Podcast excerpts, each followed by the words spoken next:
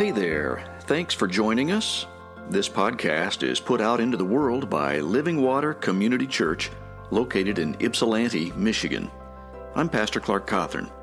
If you'd like to know more about Living Water, or if you'd like to drop us a note, or if you've got a question, or if you'd like to have us pray for you, head on over to lw cc.org.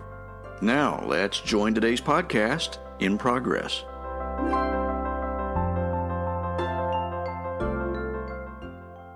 We're looking today at a passage in Ephesians. We're going to jump off from that, but basically, I'm going to give you a rundown for how we're going to approach this message today. Rather than being a specific passage that's 12 or 15 verses and we're exegeting all of that, we're going to look at this as our jumping off place, but we're going to look at several things specifically from Proverbs, find some wisdom, and we're going to give you four truths that are all scriptural and then we're going to give you three things from Scripture that show us how, as we develop, we can continue to learn how to honor our parents and particularly our moms. We're also going to just uh, spend a few moments talking about what can we do if, in fact, we have found some pain in our past caused by a mom. How do we deal with that? Because that's a very real issue for all of us, and we're going to be learning very shortly that not all moms are absolutely perfect. Ephesians 6 2 through 3 says this Honor your father and mother. This is the first commandment with a promise. If you honor your father and mother, things will go well for you, and you will have a long life on the earth. This is a quote from the Old Testament, from the commandments. This is Paul speaking to the people in Ephesus, and he says, Hey, this is an important commandment. You should pay attention to this. And it's a commandment with a promise. So, what is that promise? Things will go well for you. You'll have a longer life, generally speaking. This is not an absolute promise because clearly there's sin in the world. So, if a drunk driver crosses a center line and kills somebody prematurely, even though they might have honored their father and mother, God's not going to continue to protect you from other people's sin. So, that's part of living in the fallen world, unfortunately. But for the most part, you can look around and just anecdotally you could probably point to families who have been very good at honoring their mother and father, and things do tend to go well for them. And you'll see why that's so important in just a couple of minutes, too. First of all, truth number one I gave you a spoiler alert, those of you who check out the Facebook page early in the morning. Uh, I said today we're going to talk about honoring parents on Mother's Day, even if some of them are flawed. And then I gave you a spoiler alert, and what was that spoiler alert? Everybody's flawed. So that puts us all in the same category, kind of levels the playing field. Every parent is flawed. When we honor our parents, we honor the position of a parent even when we disagree with the character of a parent. This is something that I think God allows us to learn early on, and hopefully as we mature, especially spiritually, in our spiritual maturity. Sometimes you need to honor the position of authority even though you have a very hard time with the character of the person who is in that seat of authority. That can still even be true with parents. So, when did you first learn that your parents didn't know everything?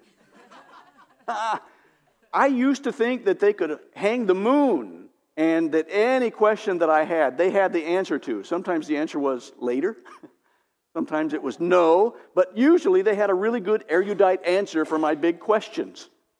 And then it was probably somewhere around fourth or fifth grade when I learned something new, and it was a fact that my father did not know.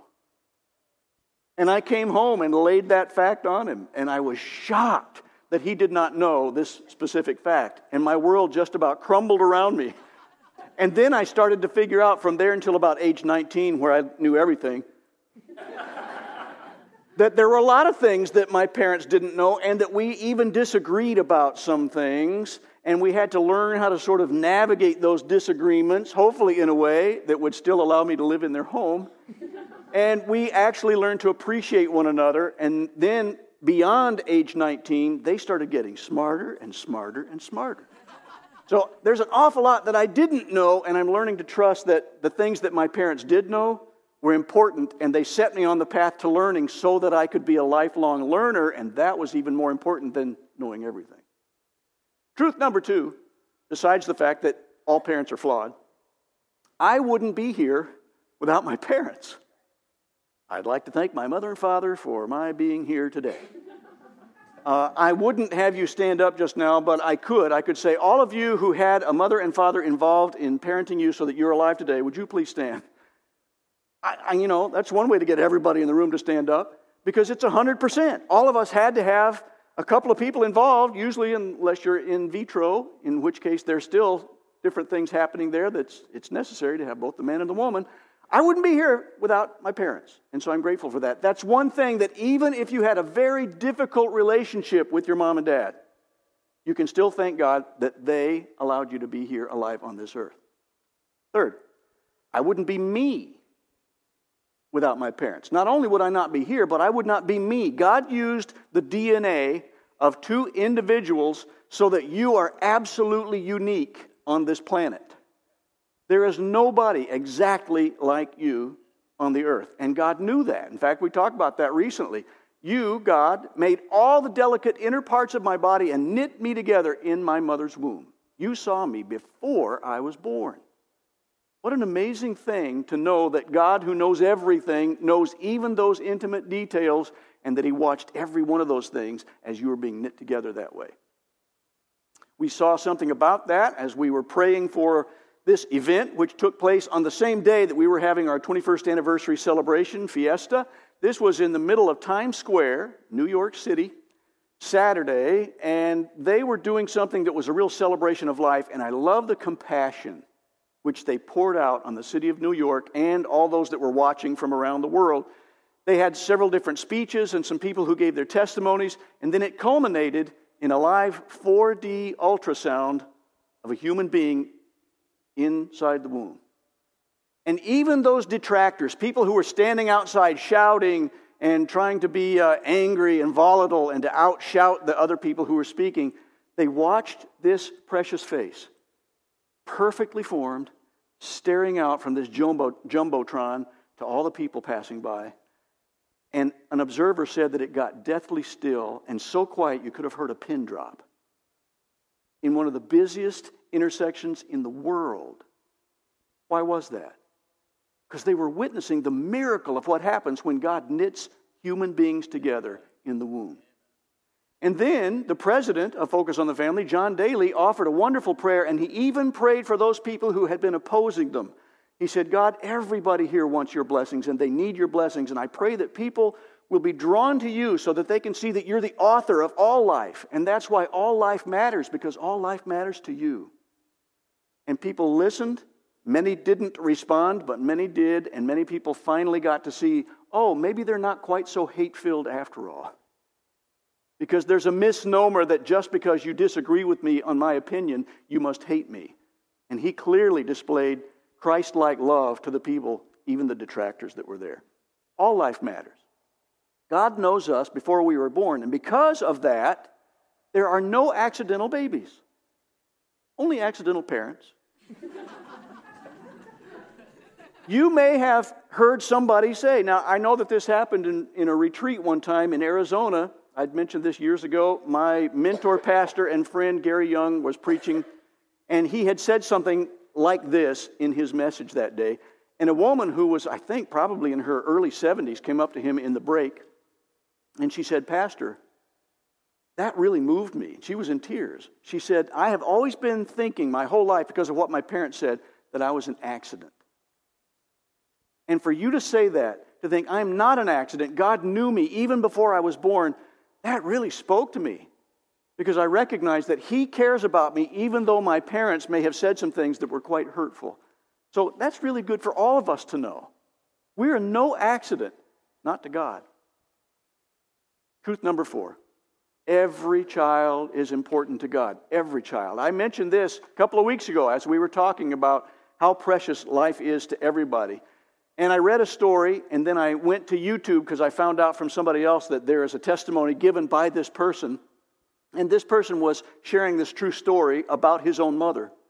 Said that when I was young, my mother developed some pain in the lower right side of her abdomen, and it got really acute, and she started to feel like her abdomen was getting warm. She had all the symptoms of appendicitis, so she went to the doctor and in the country that I grew up in, they didn't have real sophisticated medical treatment at that time.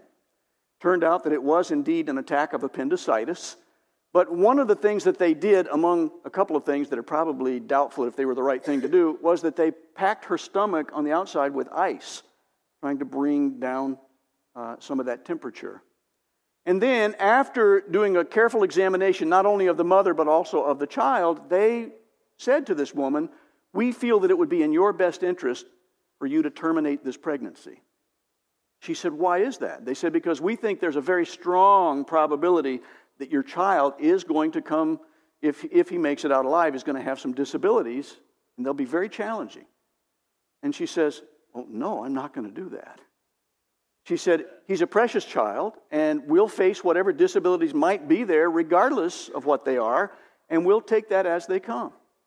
And so this child grew up, and he told this story, and perhaps you will identify the voice and eventually the face and see who I'm talking about.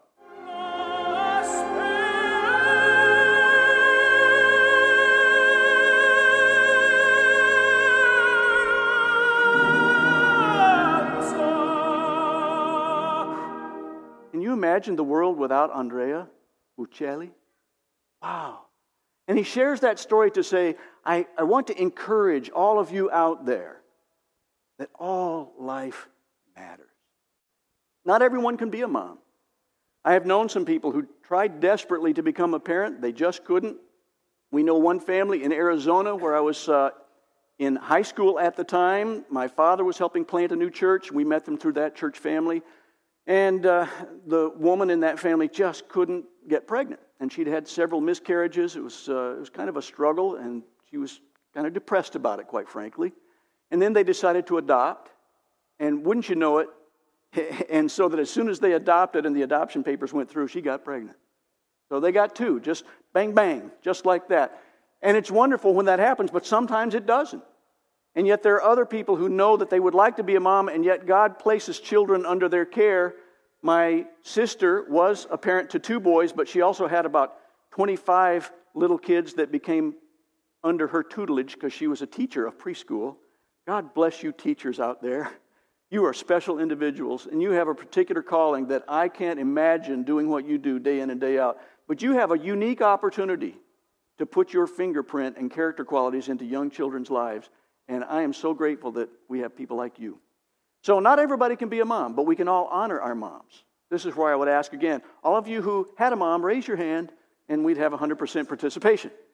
Now, let me look at this. As we grow, this is some of those developmental stages of maturity that we see in the Bible. We learn to obey our parents, we learn to respect them, and then we learn to appreciate them.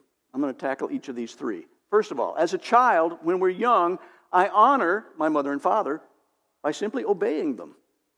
There's something important about learning to obey authority, and our parents become that initial first line of defense in teaching us how to obey authority. Ephesians tells us that children, obey your parents because you belong to the Lord. For this is the right thing to do because God has placed them in authority over you. There are three different areas that the Bible teaches us that we have authority in our lives. One is a government, because uh, it's trying to help establish some order out of chaos so that we don't have anarchy. And you'll be the first to admit, too, that all governments are flawed, just like all parents are flawed. Why is that? Because there are sinful human beings in authority in governments, and so no government is perfect. Only God is perfect. However, any of us who have traveled outside the U.S., especially if we've gone to countries where governments are a little bit in shambles, we will be the first to admit that as imperfect as our government is, governments are important. I would hope we can agree to that. So, we learn to honor the authorities that God allows in place over us, even when we can disagree with some of the character qualities of the people who inhabit those seats of authority. Then we have church authority. God's given us gifts, as the Apostle Paul has told us, to help give authority and spiritual learning to all of us as we grow in maturity in our walk with the Lord. And then, of course, we have our family, and that's the, the inner circle, the inner sanctum of spiritual growth. And so, those authority figures in your lives are so valuable. We all need to respect the position, even when we don't appreciate the person who represents that authority. I learned a lot from watching my dad go through a couple of difficult jobs because he was working for people who were just very difficult bosses. And I could tell he was trying not to complain about his job. He would try to leave that stuff at the door when he came home. But I would overhear a couple of conversations, and I knew in one season of his life, for about two years, he was struggling because this guy was just a difficult human being. A lot of other words I could have used to describe him. I'm trying to be kind here. And it's tough when you're working for people who just make it tough to want to follow their authority. But he saw that other people, things didn't go so well for them because A, they started talking behind the boss's back to other coworkers, and that started kind of a ripple effect. And there was a toxic environment being established in that office at that time. And then once in a while, that person would either mouth off to the boss or they would say something they really regretted, and a couple of those people just didn't last. And they went off to some other job. Dad said, I'm going to come home and I'm going to pray. I'm going to ask God for grace and forgiveness, and I'm going to pray that He's going to give me the opportunity to show grace even when my boss is not being gracious to me. And I'm going to try to outlast whatever he throws at me, and I'm going to try to show him Christ in my daily life. And he did. And eventually, the company moved that guy to some other state, and the guy who came in there was a believer. And my dad said, I never had it so good because I felt like I was working for somebody who shared a lot of the same values that I did. He lasted. Things went well for him. Why? Because that commandment with a promise also goes out here and not just in our family with mothers and fathers. He respected authority even though he had a hard time with the person who represented that authority. As we start to grow and mature beyond the point of just obeying our parents, and then as a teenager, I honor my parents by respecting them. There's something beyond obedience that suddenly it starts to transition into respect. And that's where you start to actually develop a little bit of the time when you can sort of be, instead of parent to child, you start getting closer and closer to becoming peer to peer. You can be an adult to adult and you can relate to one another with great conversations that have depth to them, and you enjoy talking to your parents because you respect them. Now, how do you respect them? There's a couple of ways.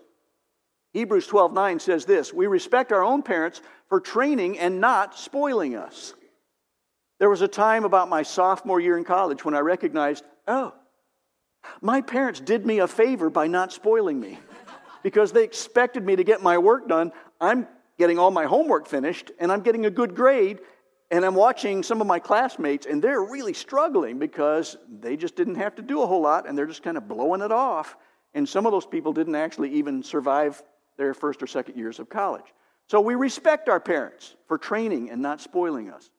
We show respect in these ways. There are three ways, but I'm going to tackle the first two because they're kind of two sides of the same coin, and then I'll tackle that third one. We look for their successes, but we forgive their failures. So let's look at those two before we learn how important listening to them is. Here's an example. These are broad brushstroke examples, but I think you'll be able to identify with them somewhat. Here's a parent, let's say that they're really strong on love, but they're kind of short on discipline. They're really high on the empathy scale. They know how to feel deeply with somebody else, and they're constantly pouring their love into somebody. Now, when you've gotten your feelings hurt, you want this kind of mom in your life. They are your strong tower your mighty fortress, the compassionate wing of the bird that you can climb under for shelter. And you want that, and that's good. But when your older brother grabs the toy out of your hand and beans you over the head with it, you want discipline. You need her to protect you, but you want her to discipline that knucklehead brother of yours. And it doesn't feel very good for you if she's going, Oh, it's okay, honey, don't do that again. And you're going, wait, what? That's it? Don't do that again? He needs time out. He needs spanking. He needs to be thrown in prison for five years. You know, there's certain feelings that we feel because we have a parent that doesn't go quite far enough in one area. So if you have a parent that goes over the edge on love but not enough in discipline, you might have felt slighted from time to time and wished that your parent was much more disciplinarian than they have been. Example number two I met a guy that we had a talk about his mom uh, he said that my mom was very creative. Uh, she was a painter, and she had a lot of creative endeavors in her life. She was very right brained, which means that she was given to whimsy and uh, she was impulsive. She would operate by her feelings, and if something looked like that would feel good, boom, she's off doing that. So, routine did not set well with her. She had a hard time establishing routine in her household, which means she would be in the other room painting because she would be on a painting high, and her son would get home from school. There would be no food, And he would say, Well, what do we got? Let's see, we could make a banana and salsa sandwich. That's about all we've got in the pantry. You just learn to deal with it because this person is so highly creative that she's not really very trustworthy in doing the routine matters. So sometimes he said, I had to learn to thank God for those things in my mom that she passed along to me because I did recognize as I got older, I am very creative. But I also wanted to forgive the things that I was so angry with her about and say, okay, I didn't starve to death even though I was eating bananas and salsa. I was healthy enough to live through that period of my life. And so I'm going to forgive that in my mom, and I'm going to thank God for the parts of her that she passed along to me. That's a part of learning to respect parents. And then there's the left, let's flip that one around a little bit the left brained parent versus the right brained. I kind of had this a little bit in my own family with my father, who was, bum, bum, bum, an engineer. Can I have an amen? All right. Sometimes some of these engineers are going, Pastor, you've gone to meddling now. Some of the engineers think very logically, they're rather linear, they like to see things mapped out, they want a logical progression to a solution. Whereas the right brained creative parts that I've just described in that mom of my friend are kind of spaghetti brained. It's all connected, but it's connected through three miles of spaghetti. They'll get there eventually, but you have to wade through 73 subcategories before you finally get to that solution. And so that's very frustrating for the engineer. If you had an engineer parent, for example, they were very logical, and if you were the creative one, you might have felt that that parent was alive only to squelch your creativity. that was their role in life squelch my creativity. And yet, as you get older, as you learn to respect those parents, what you do is you say, God, thank you Thank you for giving me a parent that taught me how to think a little bit with my left side of my brain. Otherwise, I would be so scatterbrained, I would forget to eat even banana and salsa. and I would starve to death. And so I needed that part of my brain. And so thank you for that parent, even though we were very different. I'm grateful for my engineer father, and I think I've learned to be more well balanced because, in my specific case, my mom was more creative, my dad was more logical, Another way to show respect, this is that letter C that I was talking about. And this one, I had a hard time categorizing it because I think it also could fit under one of the things that we're learning as we become adults. And so it fits both. You can listen carefully, both as a teenager and as you're growing to respect your parents, and you can listen well into adulthood because I'm learning that now that my parents are gone off the face of the earth and they're in heaven, I wish like crazy that I would have made more time to sit and listen to them without interjecting my own opinion so that I could learn from them. I just came back from two days in Chicago helping my kids there paint their condo. We had some great conversations while we're rolling and cutting in. And I think my son is starting to realize that because he's pestering me with questions about life and about how to paint and about certain things. Don't you love it when you get to hang out with your kids and they're gleaning wisdom from you and they actually want that wisdom? I know you guys were in Colorado recently, you got to experience some of that. What a joy. And so I want to be able to listen to people because that's where we really start to pick up the wisdom they have to offer. And as we get older, we learn to show respect to our parents by listening to them, even when we're tempted to overtalk them or to interrupt and put our point forward. Sometimes we need to zip it and just listen a little bit longer because there really is some wisdom in there for us. Intelligent children, I love this from Proverbs. Intelligent children listen to their parents. Foolish children do their own thing. Isn't that great? And how true is that? Oh my goodness. I mean, that's just a pretty simple, basic word of wisdom, even in itself. Intelligent children listen to their parents, foolish children do their own thing. They think, yeah, right, I'll take that under advisement. And they're off doing their own thing, and the next thing you know, they suffer because of it, because they haven't learned the wisdom from their parents. An example of this, person I'm going to call Ashley, we knew her because her mom was suffering from a mental illness and just could not parent. She recognized that. She was a fellow nurse in training with my sister at the time. She would give her infant child to my sister to care for for weeks on end. Not officially, just gave her over to them. And Kathy, my sister, actually became more, of a parent to that little girl than Ashley was. And Ashley finally realized it and said, I am not the kind of parent this child needs. the safest thing and the best thing I can do for this child is to put my child up for adoption as much as it feels like I'm ripping out my heart to do it. That was a painful situation, and it was painful for my, for my sister. She had developed such a strong attachment to this infant that she felt like she was giving up her own child to adoption too, because in a sense she was fostering, even though it wasn't through an agency. But the child grew up, had a lot of good nurturing influences, grew up in the church, was adopted by a Christian family, and eventually, even though she suffered from some of that trauma that comes from trying to figure out why would my mom give me up like that? Didn't she love me? She finally got to a place where she could start saying, I'm going to forgive some of those things that I understand better now that I know her backstory. And I'm going to try to appreciate the things that my mom passed along to me, even if it's just through my DNA. And now I understand she was doing a loving thing for me, and she didn't despise me. She wasn't neglecting me on purpose. She had a mental illness. She did the best thing for me that she knew how to do. So it was interesting for me to watch that character arc over a long period of years. I mean, this was like a 35 year process before Ashley was able to say, I'm going to forgive those things in my mom, and I'm going to thank God for these things over here. That's how she was showing respect. And number three, another way that we can really honor our parents as we have grown into adulthood, we honor them by appreciating them. And here's how we can appreciate. When your mother is old, show her your appreciation. And this is something that I watched my parents do for their parents, and so it was easier for me to do for my parents. It's difficult if you have a strained relationship with a parent. And yet, the Bible is clear that we're still supposed to do this, and that's very difficult. An example this is something that I learned to say diplomatically. There are other ways I could have said this to my mom. Mom, as a cook, you try really hard. I'm proud of you for that. As a writer, you succeed.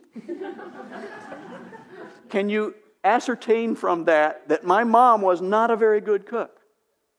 In fact, there were times I would come home and I would be off shooting baskets with my friends or doing an extracurricular musical activity. We'd have a long practice and I'd come, I'd be starved. And I just longed for that wonderful farm table mom who had the, the table laden with good home cooked things and the aroma would be dra- wafting throughout the house. Nope. That was not my household. I learned how to cook eggs every which way because they were accessible. I learned how to heat up I learned how to heat up Campbell's soup like nobody's business. My mom finally figured out when I was in high school that she could grill about two dozen burgers on our grill and then freeze them in baggies so that when I got home, I could pop one out, throw it on a bun, stick it in the microwave for 25, 30 seconds. Bang, there's supper. And then there's always bananas and salsa. Mom, as a cook, you tried really hard. And she, by her own admission, she said that. You know, she was so creative and so busy, and she was a writer. So she would be in her study. I'd hear that good manual typewriter going clickety clack, clickety clack, clickety clack. She'd be working like crazy, getting another article out for the Baptist Beacon, the Baptist State Paper in Arizona, or for one of our different publications in the denomination. But she would have lost track of time, and she'd go, "Oh, what time is it?" Well, it's 7:30 in the evening, and I've already ate, uh, eaten some bananas and salsa. Don't worry about me, Mom. I'm okay. Oh, okay. Clickety clack, clickety clack. That was who she was. So I had to, as a child, get over some of the resentment I had developed through high school, and instead of always going, "Rasa sass, I sure wish I had something besides bananas. I'm so tired of this eggs and bananas." I finally got to the point where I said, Mom is such a productive person, and she's so creative, and she's harnessed both creativity and productivity together. That's a good role model. That really is. So, so what if I miss a couple of bigger meals? That's okay. I haven't suffered greatly. Part of what we're learning to do in showing respect to them is just to appreciate them and to show them your appreciation, including showing them that you appreciate the sacrifices that your mom made for you. Every mom has sacrificed for their kids. My mom used the envelope method in terms of accounting when we were growing up. She would have one envelope for each category. She'd have the groceries envelope. There would be cash that she would put in there. She didn't write checks very often when I was younger. She would have the shoes and school clothes for the kids envelope. She would have uh, other bills, the uh, electricity bill, the gas bill in one envelope, and then she would go up to the counter in these places and actually pay the bills like that and get the receipt. That was her simple accounting method because as a mathematician, she was a better writer. so for her, she figured out the way to do this without overspending was to just make it simple and put it in the envelopes. But she made sacrifices. I remember going downtown in Phoenix. This sweet little lady would set aside shoes in the sizes that my sister and I wore because she knew that my mom was frugal. And she would set aside those shoes that were on sale just so that we could have decent shoes to wear for school. And she would make this stuff stretch. Ed Elsie would be proud of my mom. She was a couponer, and she could make those coupons stretch, buddy, I tell you what. So I loved that about my mom, and I learned to appreciate that about her, even though when I was younger, I thought it was a little silly. 40 years after mom would set aside money in an envelope for shoes, my sister and I were helping my mom one day in Sun City, Arizona. We were helping her clean out her refrigerator. Buried deep within three rows of Tupperware leftovers, there was a little candle, a wax candle, in the shape of a little country church. I had bought that candle for her one Christmas. I had saved up a few extra little quarters by helping my next door neighbor on his paper route, delivering papers. And I went to a little five and dime store, Kresge's, and I went there to buy my family each some little Christmas present that year. I was probably 10, 11 years old. And I knew exactly what I wanted to get for each person, how much it was going to cost. I figured out the tax because I was better at math than my mom was. And I bought this little wax candle for my mom, and she kept it all those years because she felt like it was a real sacrifice for me. She said, You could have spent that money on something else, you could have spent it on yourself. And yet you bought something for me that meant something to me, and that's special because it showed that you really appreciated the sacrifices I made for you. It's amazing how a little show of appreciation for your moms will last for a long time. Now, some have been hurt. This is the few minutes I want to spend just wrapping up with a couple of things. I know that in every household there are a little bits of things that we don't like to talk about. And you don't have to bring them up, dredge them up all the time, but some of us have been hurt from time to time by one or both of our parents, sometimes by our moms. What happens when you do that? Well, first of all, you need to acknowledge the hurt. You need to deal with it. Because if we don't, we're going to act out on those things instead of talking it out. It's better to talk it out rather than to act it out. And we need to find trusted people that we can do that with. Don't do it on the internet. Talk to somebody. This is inner circle, maybe even Christian counselor kind of stuff. Talk it out with somebody so you don't have to act it out. Second, release the grip you might have on bitterness that you've held for all these years. Even if they've been difficult for you, even if they've inflicted a lot of pain, you're going to have to let go of the bitterness that you've been holding on to because you're the one who gets hurt the worst by that bitterness. And so, even if they never ask you for forgiveness, you need to forgive your parent for hurting you. And then honor your parents by being honest with them. We're not being uh, honoring if we're dishonest in our feelings for them, if we just bury the feelings and act as if everything's okay. Which means that sometimes, if your parent is still alive, you might have to have that difficult talk and say, Mom, I want us to be better at our relationship. I want to start over. And in order to do that, I have to be honest about some of the things that have really hurt me. And I'm not doing that to heap guilt on you. I'm just saying, this is how I felt, and I want to release that. And so I want to start over. Sometimes that happens, and sometimes it's successful. Many, many times, not very successful. Sometimes they're not open to a talk like that. They'll shut the door and walk away and say, I don't want to hear anything more about that. I understand that. But even without them, sometimes it's helpful to just write that conversation out just for yourself, even if you never mail it. I remember reading a book about Rich Mullins, that wonderful Christian singer. And he had been deeply hurt by one of his parents. And he went on a spiritual retreat. And the guy who was directing that retreat asked him to do just that. He said, Go into your chalet tonight and write the letter to your father, even though his father had died at that point. Write the letter to your dad, sharing what you wish you would have shared in person. And it was cathartic, and it was difficult, and he cried a lot. But he said it was a turning point in his own life because he finally talked it out so that he wasn't acting it out. And we need to have that talk, whether they're with us or not. If you have ever felt abandoned by your parents, maybe you were a person whose mom was neglectful and just didn't spend a lot of time with you, or maybe they gave you up for adoption or something like that. Here's this wonderful verse. This is just for you. Even if my father and mother abandon me, the Lord will hold me close. And He will be. He'll be the father to the fatherless. And all the character qualities that He imbues, even in good mothers, they all come from Him. And so you can have that perfect parent who will just envelop you with his love. And that love was so sacrificial that he gave his only son to die on a cross in your place so that you could be reconciled with him and have life eternal with the God who loves you that much.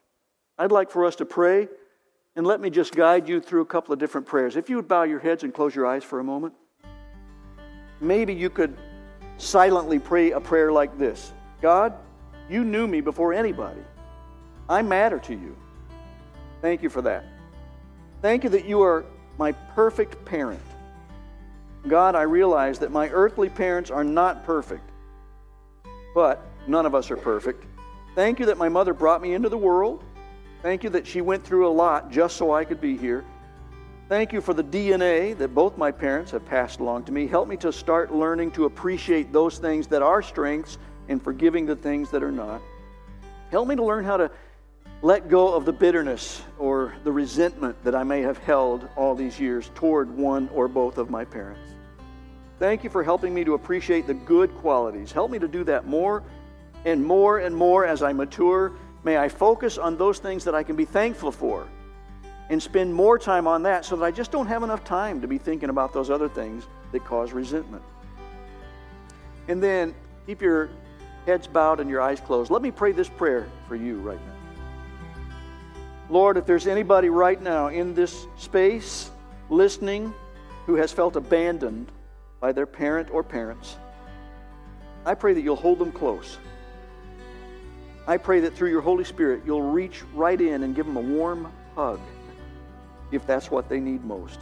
Remind them that you will never leave them nor forsake them. Help them to acknowledge their pain, to be honest and compassionate with a parent if peacemaking is possible. And I pray that you'll bring peace into the heart of this adult child who's listening just now. Thank you for being our perfect parent. Be their perfect parent as well. May they cling to you. Thank you, Father, that you helped us find freedom and forgiveness in Jesus Christ. And thank you for sending your only Son to take our place on the cross. I can't imagine what pain you went through because of that. But it's because of his act of grace and mercy that makes it possible for me to come close to you, not because of performance pressure, because I can never do anything to pay you back. It's simply because of your grace for me, so freely poured out. And so I just want to love you back. And I pray these things in the name and in the authority of Jesus Christ. Amen.